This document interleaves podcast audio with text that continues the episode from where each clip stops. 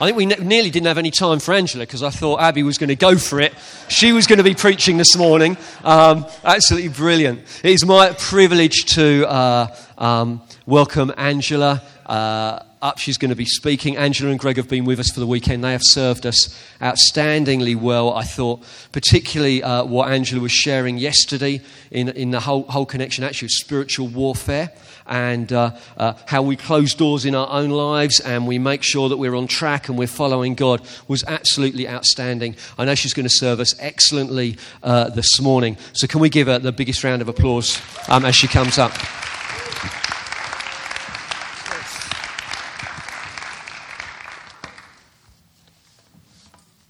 Oh, wasn't that a roar and a half in worship, eh?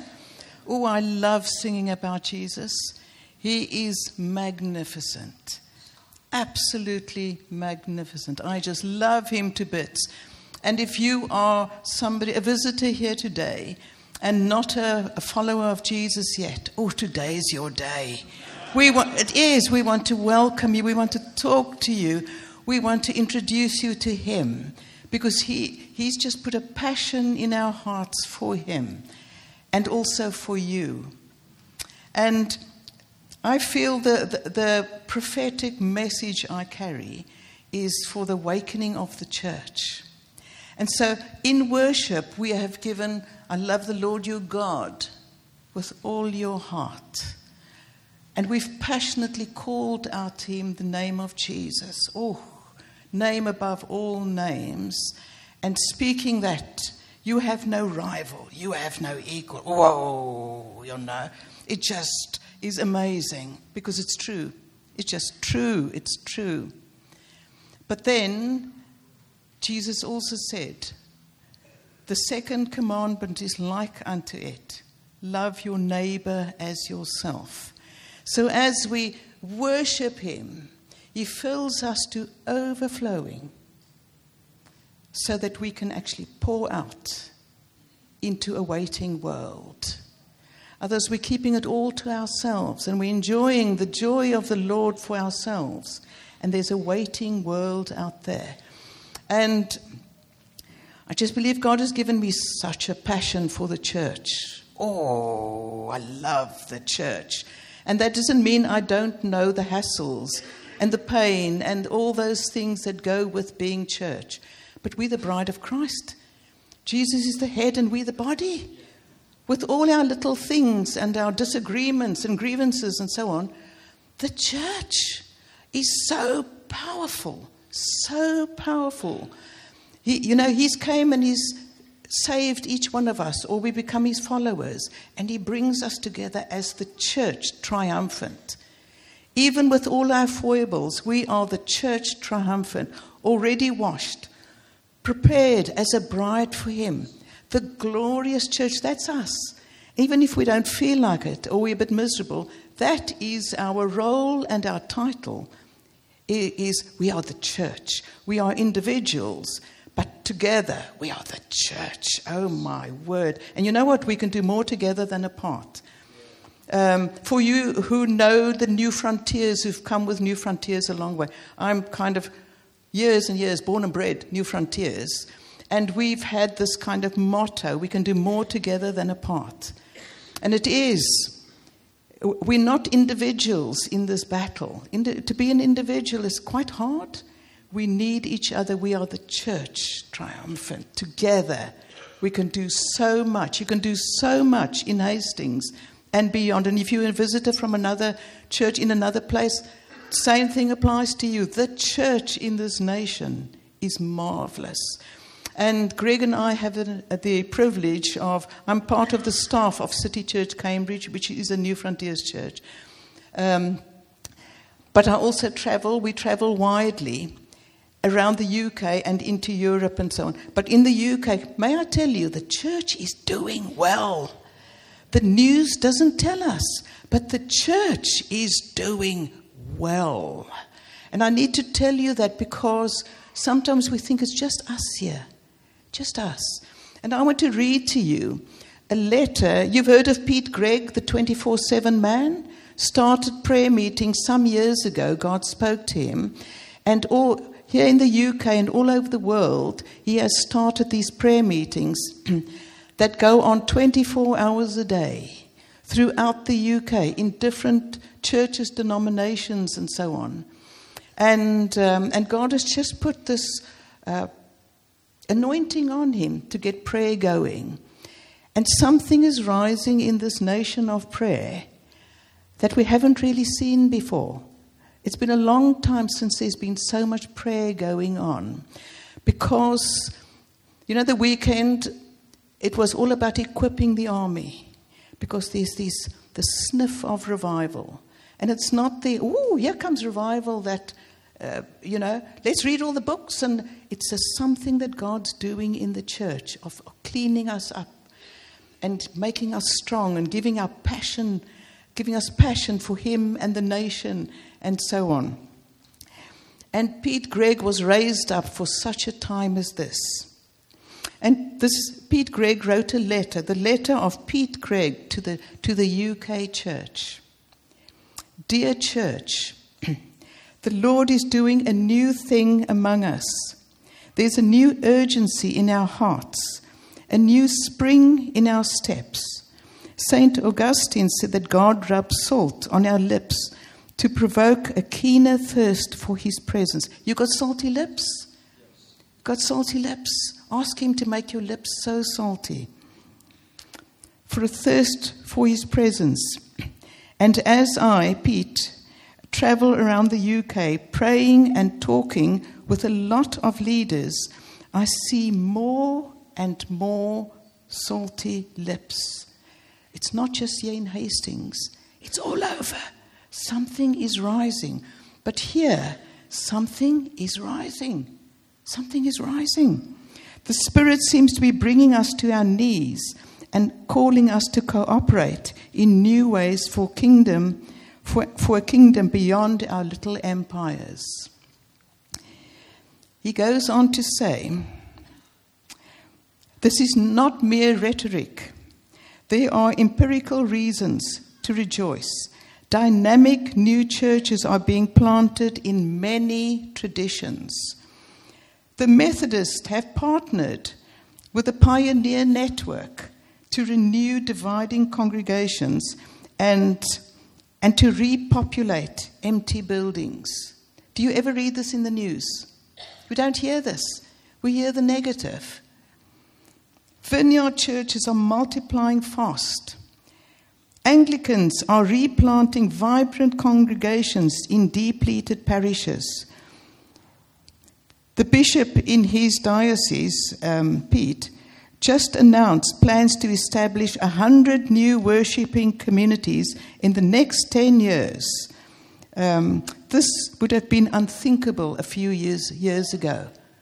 And if you think you've just two weeks, is it two weeks ago, sent out a Bexhill uh, congregation.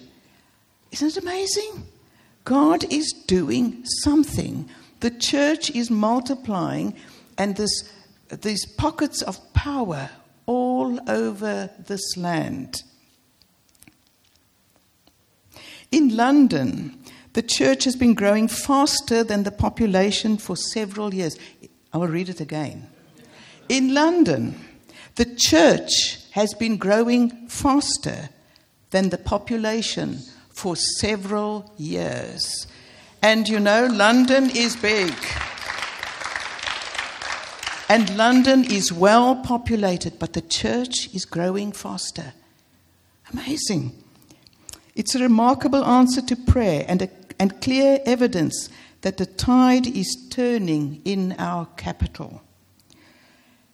Pete Greig says, The last time I preached at Holy Trinity Brompton, I spoke at seven of ten mostly packed services across two sites. What is this? What is happening? Isn't this exciting, exciting, exciting news? This is the Jesus who we've just declared. He has no rival, he has no equal. He's on the move. He's on the move. He hears the cry of the nation. He knows what's going on. He knows things are shaking a bit. And he's roaring, Come on, church. I'm putting a new oomph in you, a new passion, a new power. I'm trying to pick out bits and pieces. The Redeemed Christian Church of God has planted 720 churches over the last 20 years from Newport in South Wales to Southend on Sea.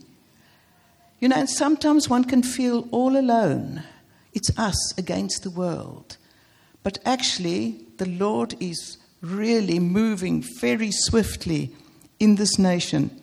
And uh, this Redeemed Church, Christian Church, they regularly gather 40,000 40, people to pray all night at London's Excel Centre. God is calling people to pray. There's a passion to pray. There are little prayer meetings and big prayer meetings rising up. The more the enemy tries to knock this nation with instability, the more God brings His Spirit on His people to pray. It's pray, call, because He's coming. He has come and He is coming. He has come and He is coming. Lots of papers. Pete Greig. These are days of remarkable opportunity for the church in the UK. These are days of remarkable opportunity for the church in the UK. The Spirit of God is calling us to wake up, to walk tall, to work and pray together in new ways. He sends us to go and make disciples of schools and streets and cities throughout Scotland, Wales, Northern Ireland, and England. And He gives us the most extraordinary promise that as we go, He will be with us always to the very end of the age. Isn't that marvelous? Are you part of this? You want to be part of this. We, when, when we do end, it's going to be with a commissioning. And so I'm saying to you already, I'm going to call. Are you ready? You know, it's like gathering you together. You've sent out a whole army of people. And tonight there's another army of you. But now, you, are, are we in this? Are we going to gather? And not, not kind of weep about, I miss, I miss my next best friend. They gone to Bexhill. And there's a few empty chairs. It's, whoa, no, come on, Lord, fill these empty chairs. Come on, Lord. Terry Virgo, who started our movement of churches, he says Terry Virgo is praying for revival. Wherever he goes, he speaks on revival now, and he doesn't do it lightly. It's like God has stirred him, and he calls prayer meetings all over um, for, for revival. And we're just joining in those prayers. We're joining in with all these denominations and people praying. And Terry says, the nation has lost its Christian orientation. Would you agree? Yes. Only revival can stem the tide. He says the government cannot legislate for, uh, for righteousness. It will only ref, reflect the national morality. Governments will always only reflect the national morality. Only a spiritual awakening of real magnitude can, ar- can arrest the drift and provide the upcoming generation with a true challenge of the gospel. And he goes on to say Elijah was raised up, raised up by God to plead for nation humbling drought and then for merciful rain. May God teach us to pray with wisdom and strength. So much has changed in a similar period of time as in Elijah's time in our nation in some ways, it, is, it has become unrecognizable. When political, you know, I won't read that bit. Um, the Christian commitment and, go- and gospel values are thoroughly marginalized. Do you agree? By definition, revival starts. Where does it start? Within the church. You know, I've got lots of books on revival, I've uh, studied it at Bible college. I've got these books and I read and it's all, it's all wonderful. And so often I used to think, well, revival is going to start, well, maybe in that town or that place or whatever. And, but you know, revival starts with us in the church, with God coming and stirring us with a new longing to be whole and clean. He's washed us clean, but there's habits and patterns we spoke about yesterday that need to be broken. By definition, revival starts within the church. When we recognize more clearly our true identity and calling, we turn away from the contemporary idols that compromise our lives and give ourselves unreservedly to God. Elijah's call not to hesitate between two opinions. Don't hesitate between two opinions. Well, it's this and it's that, and I'm this today and that tomorrow. I'm here on Sunday, but I'm in work tomorrow, and then I'm in work mode, and so I, something changes. Don't, don't go between two opinions. Has to come to the church first before it can be brought to a secu- secular nation. God's call is for the, the church first. Church first. Let's choose God, like we did this morning. But as we go out that door, it's to have the same Jesus on our lips, the same thing. Bef- and then as we go, something happens in the nation. Evan Roberts' famous prayer in the Welsh revival of 1905 asked God first to bend the church, then break out on the nation. Bend the church, Lord, and break out on the nation. And it's quite a serious call, and I feel I carry this message, this prophetic message of, come on, church, come on, church. We are able. Are we able? We, we, we, we spoke those words that He has done it all. And you know, every knee eventually will bow to Him. Every knee will bow to Him. We are not the tail, we are the head. But it's like society has made us feel like the tail. But we are not the tail, we're the head. You up for that? Is this a serious talk? but it's a serious call. I really feel the serious, the weight of the call to the church. And where God takes me, it's because He says, Well done, well done, well done. Now I want to commission you for more. You want more? We need, you know, we need the signs and wonders we've been longing for. It should just flow from us. The things that God has put inside us, it's our inheritance. We don't have to work at it. We are born again, filled with the Spirit of God. And He comes and He revives this in us. And He restores us. And He washes us again and again and again. We wash clean once and for all, but we've got bits bits that are not quite what they should be. And He comes and He washes us and washes us and puts, puts a passion in us for Him and for the world. Love the Lord your God, love, love your neighbor.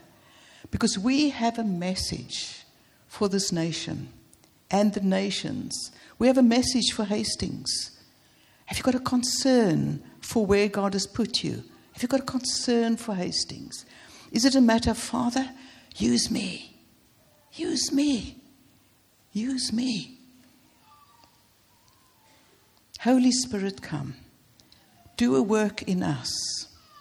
Do a work in us of, oh, I want to carry revival. We are revival carriers. Revive me so that I can carry revival into a waiting world, into people who are struggling, into homes and, and business and works and hospitals and schools. Because wherever we go as revival carriers, and whether you think you want or not, you just are. If He's in you, you just are. It's a given. You're a revival carrier. And Father, give us that mindset that wherever we go, into whichever buildings or whatever, revival is around us, follows us because you are in us. And Lord, you are the Lord of the dance. You are the Lord of revival. You are the Lord of everything. You own everything. Every knee will bow to you. Father, I want to ask that today there will be an exchange from feeling like the tail in society, in our work, and in families to being the head. Because the Bible says we are the head and not the tail. We are the head and not the tail. It's not arrogance, it's with great humility because we don't deserve anything. He just came. Do you know what? He just came and he said, I love you so much. And I know that you sin and you separated from God. But I will take your place. I'm going to hang and take sin on me, the sin of the world. Not only your private sin, but the sin of the world. He took it on him and died in our place. And up comes the bride, the church. Because he didn't stay dead, he rose again. He rose again. He's alive. There, there was a saying sometime God is dead. God isn't dead, He is alive. And He's roaring with love over this nation. He loves this nation. He loves the nation. And even though the news is sometimes negative, He just says, Watch me now. And then he's, he, he sends the angels, and they roar the name of Jesus together with the church. And the church rises, and like a mighty army, we go bringing compassion and love and the authority and gifts of healing and deliverance. And we, we, we bring healing to people with mental health. And we bring hope and courage into a nation that is longing for the church. In Jesus' name. And so, if you are up for it, and there's no pressure, it's all grace. It really is all grace. I want you to come and invade empty spaces. Leave your chairs and come and, but you're not coming to me and you're not coming to, it's, it's, it's like a, it's like uh, the army, the, the, the sergeant, what's the highest one in the army? General. The general the general,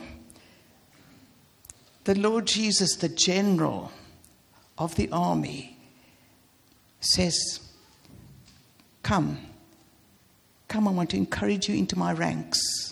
I want to commission you again for the next season. You've done well this last, but there's new battles, new wars. It's a new season. Will you come for commissioning? And so I, I welcome you wherever in the front to come and invade the place, and we're going to ask Jesus to come with anointing power. Are You up for that? Yes. Yeah? Well, let's go.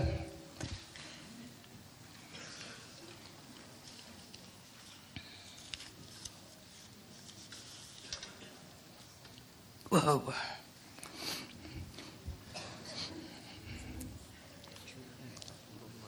No, it's okay. Let's just, let's just close your eyes and ask the Holy Spirit to come. And you know, even if you haven't come forward, God comes to you in your seats. It's okay. It's not about the coming forward. This is just to loosen us up a bit. He comes wherever we are. He's, he's in the back, he's in every seat. He, he's so kind, he meets us anywhere. And um, in John 4, we, we, we've heard about the woman at the well, and Jesus tells her that, um, you know, he gives her word of knowledge. She hasn't had one husband, but four, and she's living with someone. And she's somebody who was not liked in her community. And, he, and, and she just gets this anointing and goes back into her community where she wasn't liked. And she says, I've met someone who knows everything about me. And this woman, who was discredited in her community, they listened to her and they just ran past her to go and find Jesus. And then it says, the t- disciples had gone to find food. And when they came back, here's Jesus talking to this woman. And then comes this multitude of people. And then it says, Then the disciples began to insist that Jesus eat some of the food they brought back from the village, saying, Teacher, you must eat something. But Jesus told them, Don't worry about me. I have eaten a meal you don't know about. You know what? As the church, we have eaten and we eat a meal He comes and he fills us with a meal, with a meal that nobody knows about. He fills us. And then, puzzled by this, the disciples began to discuss among themselves Did someone already bring, bring him food? Where did he get this meal? Then Jesus spoke up and he said, My food is to be doing the will of him who sent me and bring it to completion. And you know, Jesus ascended and is seated on the right hand of the Father, and he's commissioned the church full of the food of him to do the job, to bring it to completion till he comes back. Isn't it amazing?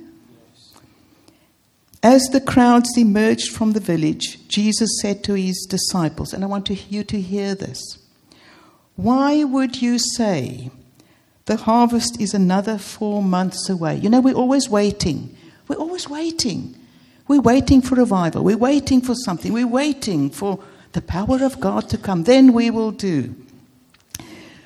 Why do we say the harvest is another four months away?